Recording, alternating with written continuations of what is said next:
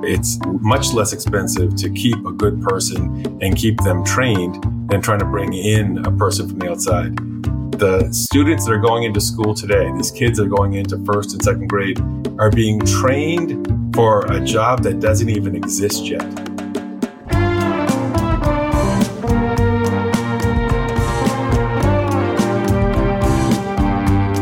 Hey, this is Ron.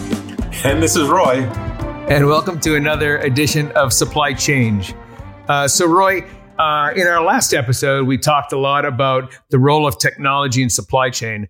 Today, in this episode, I'd really like to get deeper into so, what's the impact on the role of people within supply chains today? How do jobs change? Um, how are they different? Uh, what are the implications? I think it's, uh, I think um, the way supply chains have managed in the past and the skill sets required are obviously changing very significantly. So let's talk about what are those changes and how quickly are they coming. So I'll toss it to you first. All right, sounds good. So uh, everyone knows that change is constant. Uh, and we also know that change is faster and faster and that we have to be prepared for that level of change. But I'd like to start back on my first experience of putting in digital. I mentioned in the last session the whole idea of electronic data interchange. Now, this was one manufacturing facility at Raytheon where we're doing a billion dollars a year and we were putting in electronic data interchange. So we bid out the entire bill of material, got the detail. So I was able to work with the mainframe IT people and, and, uh, with the translation software in the front end, was able to send the purchase order instead of from a, the mainframe bill of material to requirements to a piece of paper that would have to touch a buyer who would then call the supplier to get pricing and then get purchase orders delivered uh, we basically just assigned the supplier through com- the competitive bid process. But this was all set with the pricing and the order went from the mainframe directly to that supplier. So there was no intermediary in terms of all of the transactional work that went on with that in the past. Now I was in my mid twenties and all of a sudden I see uh, individuals that were placing these orders in the past not having any work uh, in front of them. So this eliminated uh, tens of thousands of transactional activity and then freed up the people to be able to do other work uh, for the corporation. Now, in a mature organization, um, unfortunately, that work there was no additional work. In a growing organization, that allowed those people to find new positions, but only if they had the right skill sets. So when we were going through this process, it was dramatic to me uh, and it uh, opened up my eyes that whenever you put in a new technology that is going to disrupt the process flow from before and eliminate the transactional work, that you also had to have in play an HR structure, uh, a training program to be able to give people the opportunity to expand their activity, uh, their skill sets to the new workload going forward. Now, what I learned, what I tried to do was a soft landing. And what I mean by that is give the individuals a lot of advance notice, be able to explain that this job that they're doing today is, is changing and the technology is going to be doing a significant portion of what they did in the past and allow them to be able to see the vision of the new organization. What does the new organization with this technology implemented look like? And what are the skills that are required? Now, in that process, also, Ron, is that we, we had to rewrite all of the job descriptions because our job descriptions were all about transactional activity.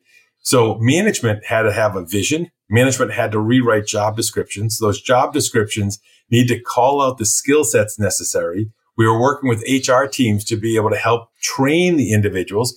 Some were able to be able to pick up those new skills and go on to a, a much more interesting job. Others that did not feel comfortable in that, we help them find other jobs either in the company or in other companies as necessary. But this type of transformational change that the technology delivers requires management to more than just put in the technology, but to be able to drive soft landings for the, the, the resources that you're working with you know, people like the impact that technology has had to, had on them on an individual level. So whether it's your iPhone or anything else, I think people would generally say technology has really, really improved their standard of living, really added a positive element to their life versus five or or even three years ago. I think the challenge is to make sure that there's transparency within supply chains and with organizations, and you've called out HR to make sure there's transparency and an open and it's it's a, a basic tenet of change management. Make sure there's transparency to this is what's changing and this is why it's changing. What's interesting is the um, the World Bank did a study earlier this year and ident- you know of this this challenge that's out there and the the notion that automation and AI and robotics are going to eliminate um, people from and put people in the unemployment line. The reality is, what it came back and said early a couple of months ago was that it's fairly unfounded. What is happening is there's been a redeployment of people into, and I'm putting this in air quotes, higher level roles, but we're now managing data as opposed to kind of the mechanics and the tactical activities day to day. And it's changing the nature of work. It's changing what those roles look like. Um, but it's not necessarily displacing people as much as it's redeploying people into, frankly, and it, as this uh, uh, this uh, article called out, in many cases, higher paying roles. So um, it's it's um, it's a fear, but I think it gets back to that change management component, which is I think there's got to be a dialogue. I think there's got to be transparency in organizations so that um, these changes um, don't come as a surprise and that there's thought to what does this mean to the individual within an organization. Oh yeah, what I found is uh, when I was uh, chief procurement officer uh, at MetLife, uh, we we looked at the uh, work that was being done and the transactional activity that was there. And what I what I understood is as we laid out the vision that placing orders is one function, but actually getting to the point where you're doing strategic sourcing. That means internally working with your internal customers, understanding their long-term view of the work, that this was a much better utilization of people's resources and time to be able to drive a better end state. Once I got to that level, though, I realized that's just the starting point of what a full supply chain needs to do. That we are in a world now that uh, more and more of the uh, income from the company is leading to suppliers. Uh, the president of Ford Motor Company, when he was looking at the, the Ford Mustang, was calling out that 70% of the value of that Mustang was coming from suppliers, meaning the suppliers were driving the quality, the service levels, the capability, the output of, of that piece of equipment. Now, of course, Ford was doing the R&D and final assembly and final test, but the suppliers were the heart and soul of that piece of equipment. I'm seeing in every industry that I've touched is the fact that suppliers are becoming a much bigger play. So therefore, the supply chain needs to have a much bigger say in this process. And to do that, the skill sets need to move from strategic sourcing into internal customer collaboration to be able to know the customer extremely well, to understand their three year plans, to be able to drive the, their goals. So you start to align your supply chain goals with your internal customers goals. And now you're working together to a supply chain solution uh, for that internal customer. Just a quick data point to close off that. So, my earlier point about the World Bank study, part of that study called out that in Europe from 1999 to 2016, technology that replaced routine work was estimated to have created 23 million incremental jobs across Europe during that time frame. So, it, again, it's a data point that I think gives credence to the fact that it's not replacing; it's just redeploying into potentially higher level in air quotes kind of roles. So um, yeah, and, but Ron, who who's responsible for for all this training? Is it the company uh, or the individual? Uh, it, I look. I think it's a shared accountability. I think individuals need to understand that the roles that are going to that are going to be available to them in the future are going to require completely different skill sets. So I think the individual has to take the impetus to include to increasingly um, train and learn those new skill sets to be an impactful uh, member of kind of the workforce going forward. It is a shared responsibility. I believe that the companies that are out there need to realize they've got to continually train their workers to be able to get to that new level. They've got to find uh, it's easier to keep a worker and train them than to find a new worker in this activity, but it's up to the individual to say, I have to put through the extra effort. I've got to not just assume that my job will be there forever, but assume that the job will change. And therefore, they have to continually train, continually get better, make it a part of their standard operating procedure inside of their own career path so that they can uh, meet the challenges that are coming forward and be excited about this. So take advantage of those. Unfortunately, I've met some individuals that that felt that uh, they they weren't required to put in that time and effort. And what I'm telling them is uh, it is in your best interest to take advantage of all the training that is uh, made available to you and then allow yourself to become that skilled person. So when the new responsibilities show up, you're there with the right skills and the right attitude to be able to continually increase your career. Earlier in the discussion, we talked about the notion of change management. And I think your call out of actually being proactively training resources in your organization to be ready for those new type of roles is a critical component. I think if you're in an organization and you're making changes and you're implementing AI and robotics and it's impacting roles, I think it's it's an accountability that you have to make sure that you're also transparent about what's going on and transparent about how you're going to um, reskill individuals within the organization. I think absolutely that's a part of the organization's accountability. I think you, you bring up a great point. The, the other point I was, you know, you, you want to go back to something you talked about a minute ago, which is the notion of transparency.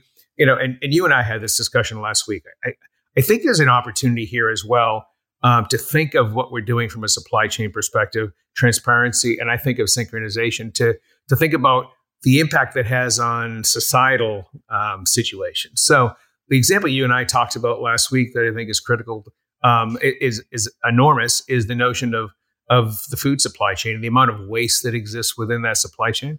I actually think that the work we're doing around AI, around blockchain in technology and IoT has the opportunity to um, integrate supply chains in a way we've never done before. So here's the anecdote I'll give you. So um, as I think of the food supply chain, and I'll, I'll, I'll take it from you know back to front. We make it, we stockpile it. We distribute it, we stockpile it. We distribute it again to retail, we stockpile it. We do deliver it to a store, and we stockpile it. And the reason we do all of that stockpiling is because we don't have that line of sight of data from the point of manufacture all the to the point of consumption. I think what um, technology affords us in, in the supply chain is to build a better supply chain, very honestly, that helps manage down all of that stockpiled waste and manages away all the food that gets thrown away in the supply chain today. So I think there's a massive opportunity. And frankly, and, and to tie it back to this discussion, I think that creates a whole new realm of, of types of work that exists um, within supply chain that gives back to the to society in, in a very big way. So it's a matter of managing down waste, and it's also manage a, a factor uh, element of redeploying inventory so that the food gets to the people that need it. So I think supply chains can have a massive impact in, in making the world run better than it does today in things like the food you know industry, where we want to make sure that food gets to um, places that it's just not getting today. Uh, uh, well, companies, there's so much to what you just said, Ron. The, there are companies out there now that are taking these concepts of sustainability and, and food distribution and energy distribution uh, and taking it to a new level, saying, as a supply chain, can we impact the end result of how this uh, how we interact with the world, how we interact with climate, how do we drive sustainability? Can we do a better job of managing food supplies and water and energy to the benefit of all people and still be a profit making organization? And it is this utilization of this uh, stream of data and the elimination of stockpiles, as you called it. Uh, these stockpiles just eat up capital. They eat up costs that, that, that can't be then reutilized in other areas. So as you streamline this, which is basically the concept of, of lean manufacturing is if you can streamline this process and therefore eliminate these stockpiles of wasted material that in many cases get thrown away, you can start to drive more value. And it's going to require uh, intelligent individuals that are trained to be able to think of this way in all new geographic areas to be able to deliver on this value. There are companies out there today that are incorporating into their RFPs the whole concept of how can they drive their carbon carbon footprint down uh, in in terms of driving innovative new ideas in their manufacturing process, their delivery process, their their uh, bill of material, as well as their indirect costs, so that there's less and less um, carbon. There's more and more efficiencies. That this is going to be spread out across a global platform so the opportunities are immense. The, now the, the problems that we have are also very large, but through the supply chain and through this understanding that data can deliver on these results, I see us being able to make a significant difference in any of the world problems by thinking about this as a holistic supply chain change management approach. So, you know, take this conversation what, uh, somewhere new here as well. So, here's another observation I'd make. I'd, I'd love to get your your your feedback on it. So, I think that, and this is near and dear to the hearts of you and I here uh, at Tradeshift. So, the rise of platform marketplaces is changing the way people work uh, and the terms they work, and this this notion of the gig economy. So, um, people really just need a broadband connection now to trade goods uh, and services online. So this notion of scale without mass, uh, as I think about it, brings economic opportunity to millions of people who don't live in industrialized countries um, in a way that they never could in the past. So it's a good example of um, work is not only changing, but where we get work done is changing in a way that I think is is quite meaningful and quite different than we've ever seen before. So, just interested in your your perspective on that as well. Oh, uh, the idea is connectivity. A quick little story is uh, the United States, of course, built out uh, early on for telecommunications. They built out a wired network, huge capital investment, rolling out over a long period of time, massive amount of individuals involved. But if you look at those countries that came on to the telecommunication uh, later, they didn't do that type of infrastructure because they could do it with cell towers. And then those that actually went even further were able to do it just through satellite connections. So now, now you go from a huge infrastructure effort to get uh, people to able to talk to each other on a telephone to a very minor uh, infrastructure effort, but more of a space-based infrastructure effort uh, to allow those people. So therefore, mobile phones grew at a much faster clip in other countries because that is the only device that worked and it was so simple and easy. So as time went forward, as technology changed, the ability to be able to roll these platforms out uh, became significantly easier and faster. Now, in terms of the point you made on connectivity, these phones, you don't worry about when you pick up your phone and send a text message, what network the other person is on as long as they have a mobile phone connected to a network and you have one connected to a network, you know that the communication will be there. It's unfortunate that our supply chain is not as connected. And there is still an enormous amount of the supply chain that is still stuck in paper based activity, which is just against everything we've talked about over these early sessions. It's important to realize that we need to get all of our suppliers whether it be a thousand, ten thousand, sixty thousand, even a hundred thousand suppliers and get them uh, connected onto a common platform on a network. And then the data can flow between the suppliers more effectively. And that will require a whole set of human resource skills to be able to drive that connectivity and then the ability to be able to utilize that connectivity effectively. Interestingly enough, Ron, what they were telling me was that the students that are going into school today, these kids that are going into first and second grade, are being trained for a job that doesn't even exist yet.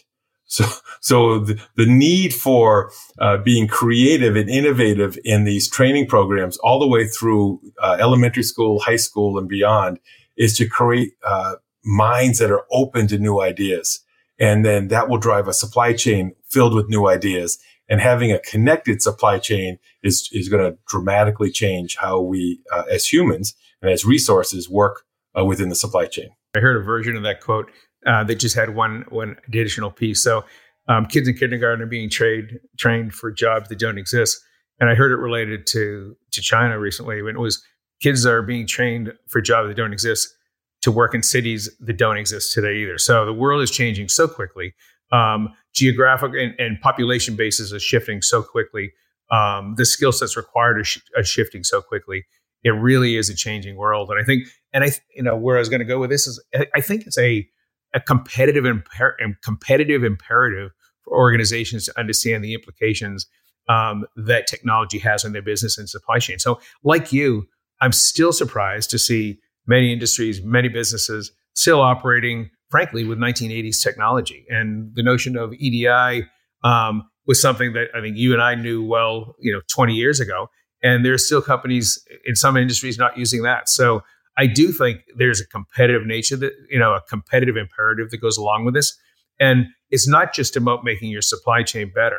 And we, we talked about this uh, last week in London, you and I. And I think that there's also the notion that supply chain is being called out in analyst reports and in um, financial reports by companies um, every day as being the reasons organizations are doing really well or really poorly. So the notion of supply chain, you know, not just improving it for supply chain's sake, but improving it because it really is the bellwether of whether your organization and your company runs well, I think is critical. So all the things we're talking, I think, really have an opportunity to make companies more competitive. And as as as part of that, we're working on reskilling uh, or the organization to take the roles that are going to make those comp- companies more competitive in the future. Absolutely, every uh, company. So that's the the individual, the employee, the manager, the HR rep, the training people, the visionaries in the company have to realize that they're going to need good, very well trained, skillful uh, staff that's going to be able to deliver on these changing requirements. And uh, as I said before, it's much less expensive to keep a good person and keep them trained than trying to bring in a person from the outside. So it's uh, it's not just a, a one person show. It's literally the entire organization has to see that as an imperative to make it work. But I'm enthusiastic. I'm excited. I'm more excited now than I have been in in decades in terms of the change that's out there and the opportunity for individuals to improve their career uh, as they take a hold of these changes. So uh, that was it was fun, fun uh, going over this with you, Ron. That was an awesome topic today, Roy, and uh, hopefully it helped uh, some of our listeners think about their careers and uh, what they're going to do in the future. Um, so that's great. And I look forward to chatting with you on the next topic in the next episode. All right. Thanks, Ron. Thanks, Roy. You've been listening to Supply Change, a Tradeshift podcast.